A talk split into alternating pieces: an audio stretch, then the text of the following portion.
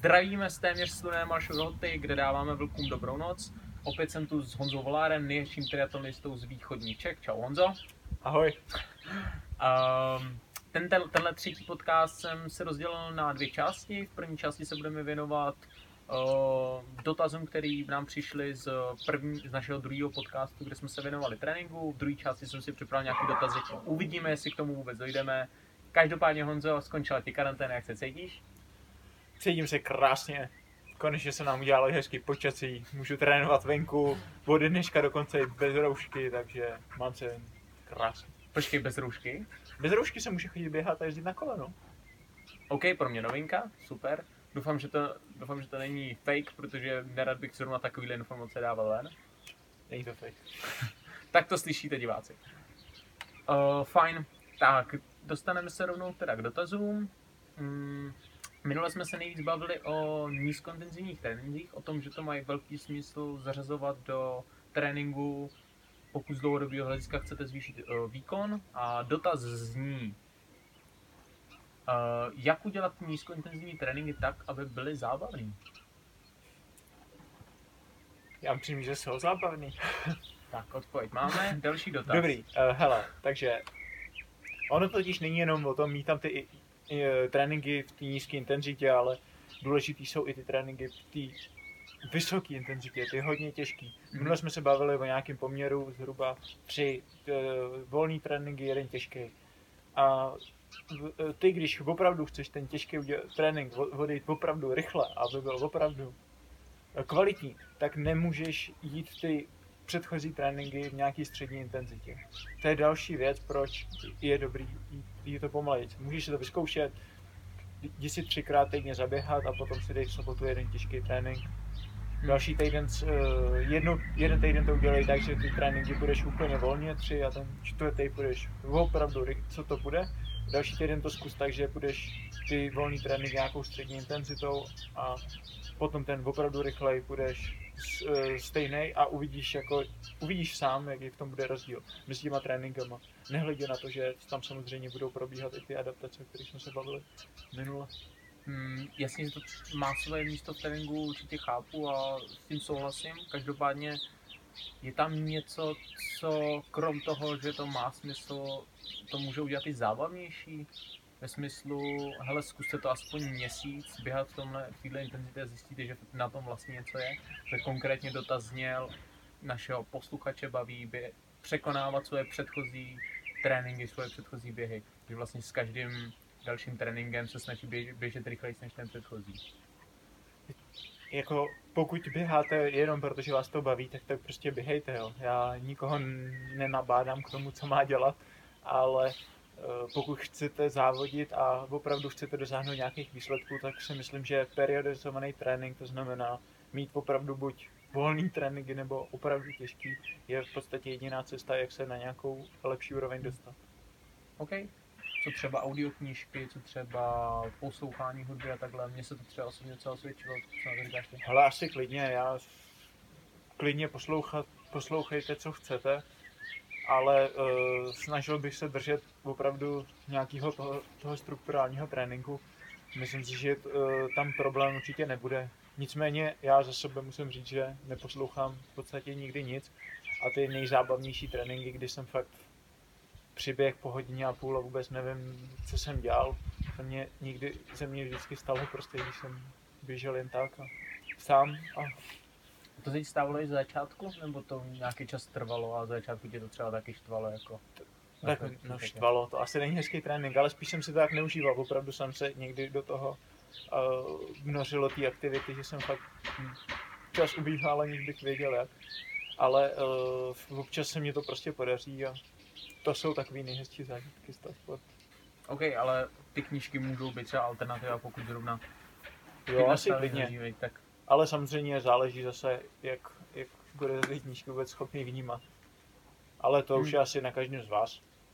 Nevidím v tom v podstatě žádný velký problém. OK. Další dotaz. Přijde mi, když, že když běžím v pohodě na úrovni toho nízkointenzivního, tak na konci zjistím, že mám tepovku 170 až 180, což mi v pohodě nepřijde. Takže buď mám špatné hodinky, které neumím měřit, nebo jsem divná. Uh, hele, myslím si, že máš asi špatný hodinky. Je, pravděpodobně předpokládám, že ti to měří tepy ze zápěstí, uh, což prostě ještě nevymysleli žádný způsob, který by to jakoby tak nějak opravdu uměl spolehlivě měřit, takže uh, doporučuji si k tomu, pokud chceš běhat podle typu, tak dokoupit si k tomu hrudní pás a používat ten. Uh, ono samozřejmě někdo může běhat na těchto vysokých tepech, já teda tuším, od koho ten dotaz je a vím, že jako už to jsou zku, zkušený běžci, takže uh, tam si myslím, že běháte spíš na, že ta realita je, že běháte na nějakých nižších tepech. Nicméně začátečníci a lidi, kteří se moc uh, nehybali doteď, tak je možný, že opravdu budete mít do začátku takhle vysokou tepovku. Potom doporučuji tam zařadit spíš nějaký klidně indiánský běh, nebo tak, abyste opravdu ty volné tréninky byly opravdu volné. A indiánský běh teda znamená přesně co? To znamená chvíli běh, chvíli chůze. OK. Tak jo. Mm, ještě v kontextu téhle tepovky z minula totiž mohlo vzniknout to, že neuznáváš čísla, což není úplně pravda. A když se teda otočím tu otázku, tak jak máme hlídat, že se zlepšujeme? Jaký metriky jsou dobré hlídat? pro, pro lajky spíš než pro profesionály? Hele, uh, já čísla naopak docela uznávám, nicméně uh, vy když tady budete na nějaký test, kde vám za 10 minut řeknou nějaký dvě čísla, podle kterých máte trénovat, tak to v podstatě neřeší vůbec nic. Jde o to, že změřit si tep, aby vám hodinky ukázal nějaký tep, je v podstatě hrozně jednoduchý. Ale uh, je ty tepy jsou prostě jiný ráno, jsou jiný večer, jsou jiný, když je venku 20 stupňů nebo když je 10.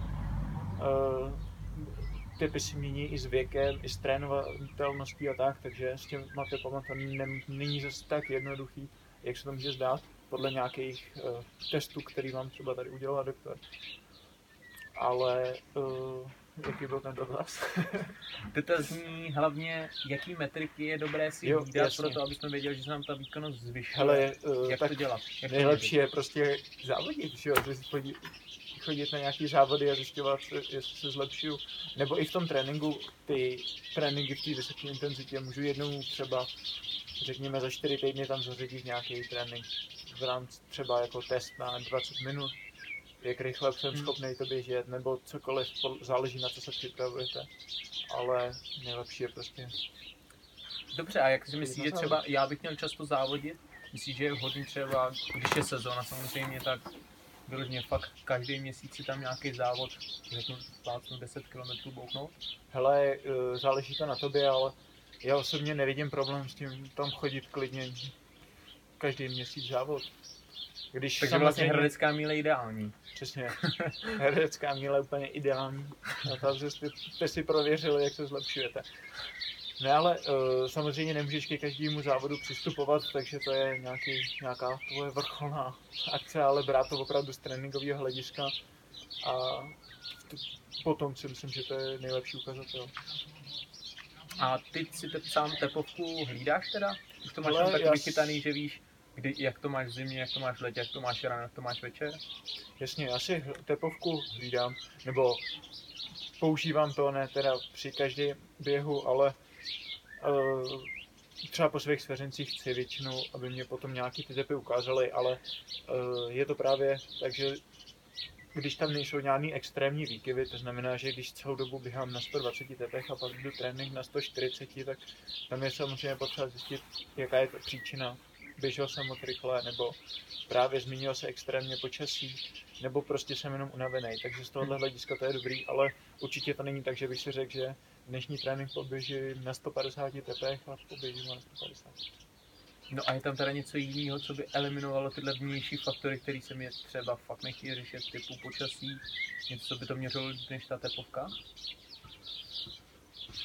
Hele, teďka se začalo běhat s vatama, Hmm. Jo, relativně to lidi chválí, já jsem to nikdy neskoušel, takže tomu úplně uh, toho asi nebudu moc umět říct, ale myslím si, že to bude poměrně uh, dobrá metoda, která se začne brzo používat. Dál potom k nějaký únavě se používá třeba uh, teďka to MySasy nebo podobný přístroje, který měří variabilitu srdeční frekvence. To znamená, že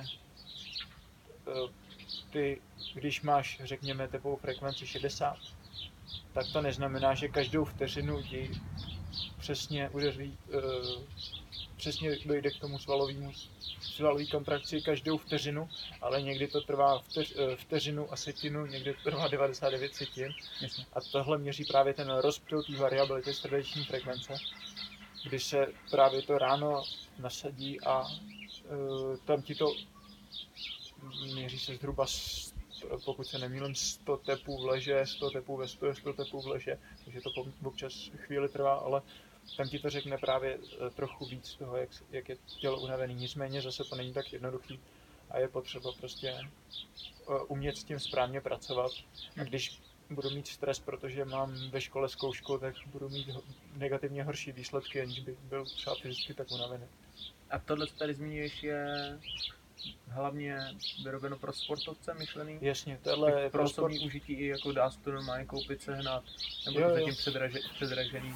Ne, teďka je právě přehled. český výrobce Majsosy. Nevím, jestli tomu takhle můžu dělat reklamu, ale já ho teda nepoužívám. Když tak jim to pošleme, dá nějaký, pokud si říká, že to je docela fajn. Jo, mohlo by to Tak být, můžete ale poslat, jo, já si to klidně taky zkusím. ne, uh, myslím si, že by to mohlo být jedna jakoby, z věcí, které by teďka vám pomohly uh, říct, jak se cítíte, ale myslím si, že na to, jak se opravdu cítíte, na ten nějaký individuální pocit, prostě nemá nic. Kor pro lajky asi nám to stačí zatím. Jasně. Jednoduché. OK, další dotaz. Tak, máme tady nějakou, nějakou osobu, která zmiňovala, že chce chodit třikrát týdně běhat, přibližně jednou za půl roku, jednou za rok si chce dát půl, půl maraton, ale běhá vyloženě pro radost, ale chce se zlepšovat.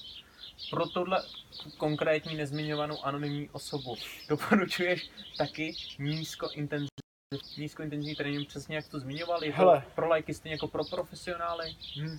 Hele, chci říct individuální osobou. uh, je, uh, pokud se chceš zlepšovat, tak prostě nejefektivní, za mě nejefektivnější způsob je opravdu, pokud říkal třikrát týdně, tak bych to viděl dvakrát týdně, trénink v nízké intenzitě, v rozmezí, řekněme, 45 až 60 minut pro tebe, protože zase vím, jak na tom seš, ne, nebudu, nechci jakoby, nemusí to platit pro každýho, a jednou za týden nějaký těžší intervaly, ale zase bude záležet, na jaký běh ty se chceš zlepšit, jestli chceš trénovat na 5 km nebo na maraton, nebo prostě a podle toho pak budeme řešit dál.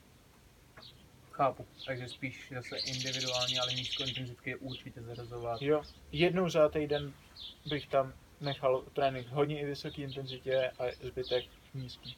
A v té vysoké intenzitě je jedno, jestli to je, jestli to jsou nějaký úseky, anebo je to nějaký kratší běh, kde delší dobu běžíme vě, ve větší rychlosti, nebo zařazovat obě tyhle možnosti, nebo jak no zase trénovat. záleží na tom, na co se prostě připravuješ. Ne? Já na tohle jsou hrozně obecné dotazy, já ti na tohle nedokážu takhle odpovědět.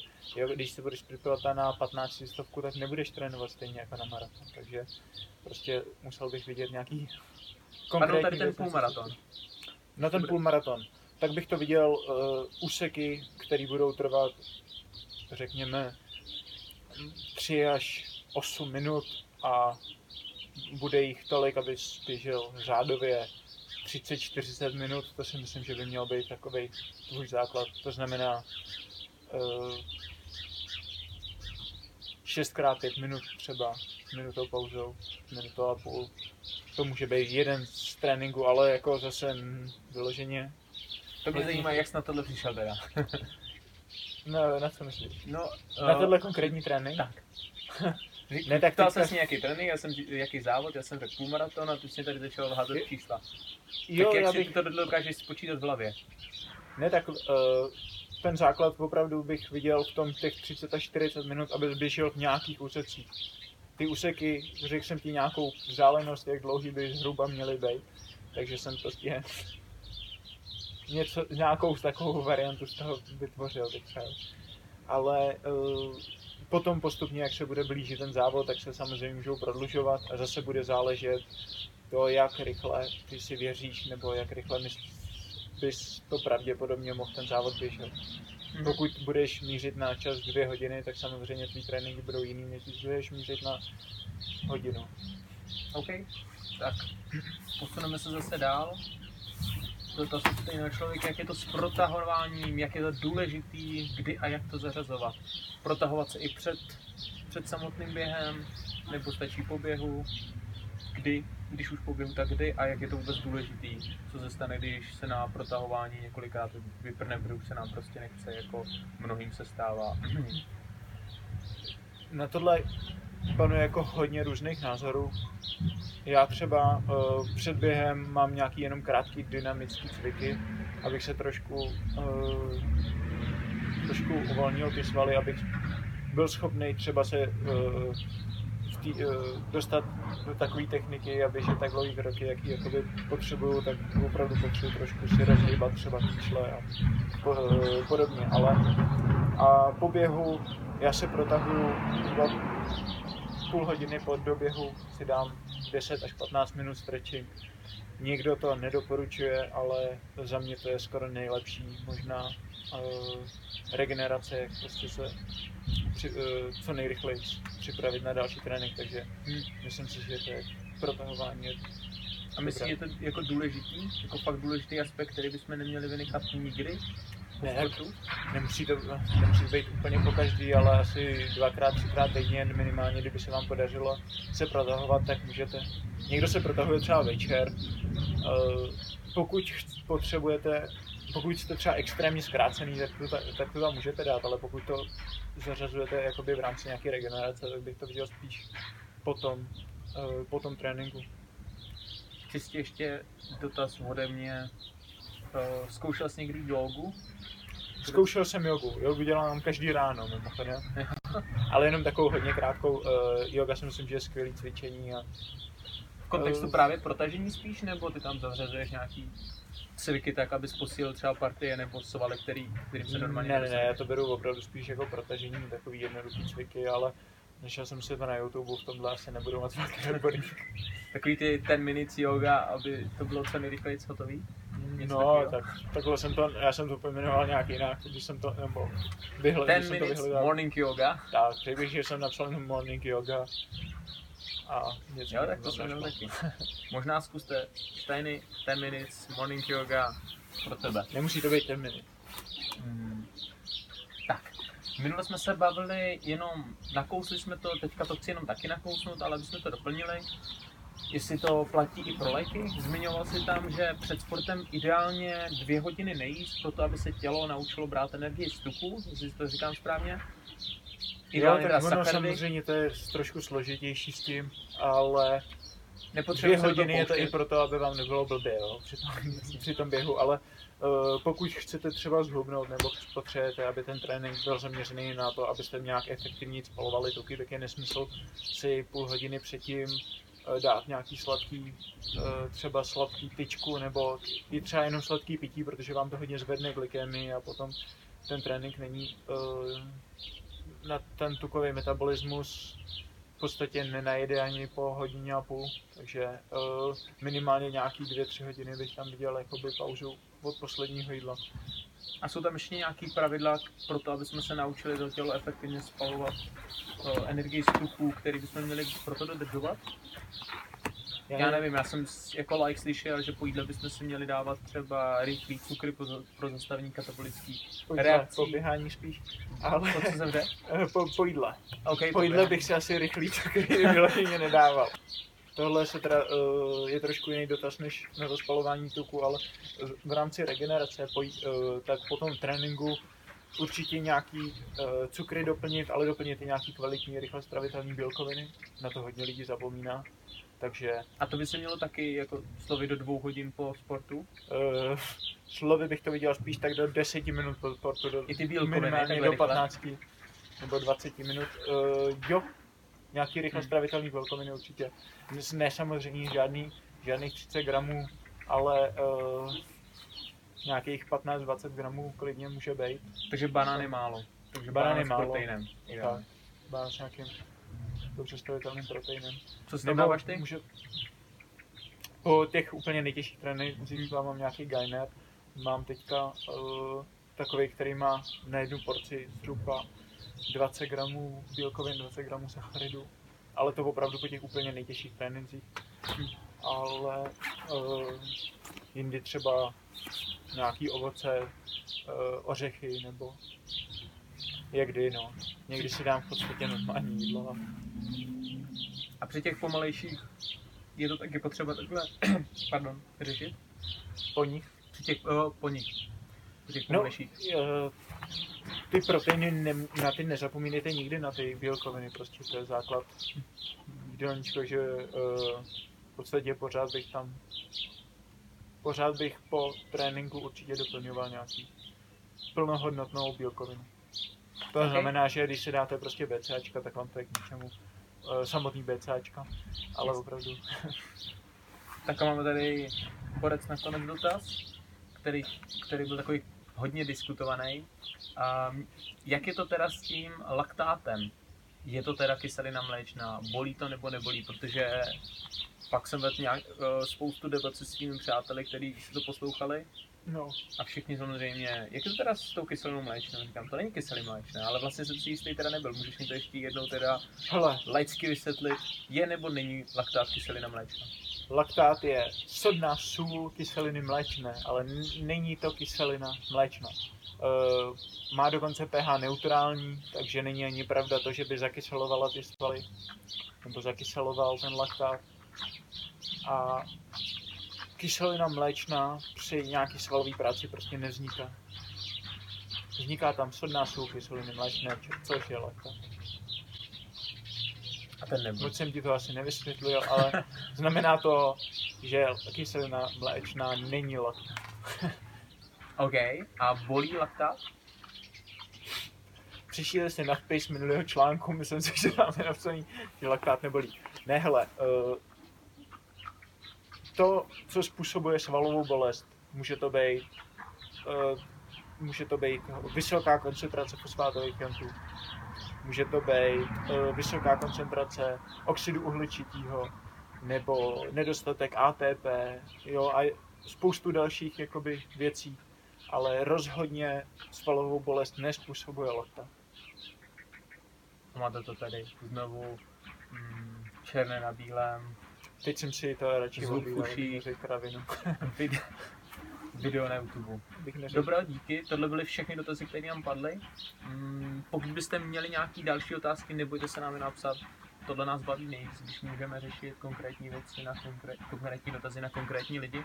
Takže nám tam napište co nejvíc informací a pokud, pokud vám naše názory jsou, přijdou nějak vhod, tak, se, tak je určitě, určitě nám tam nechte komentář.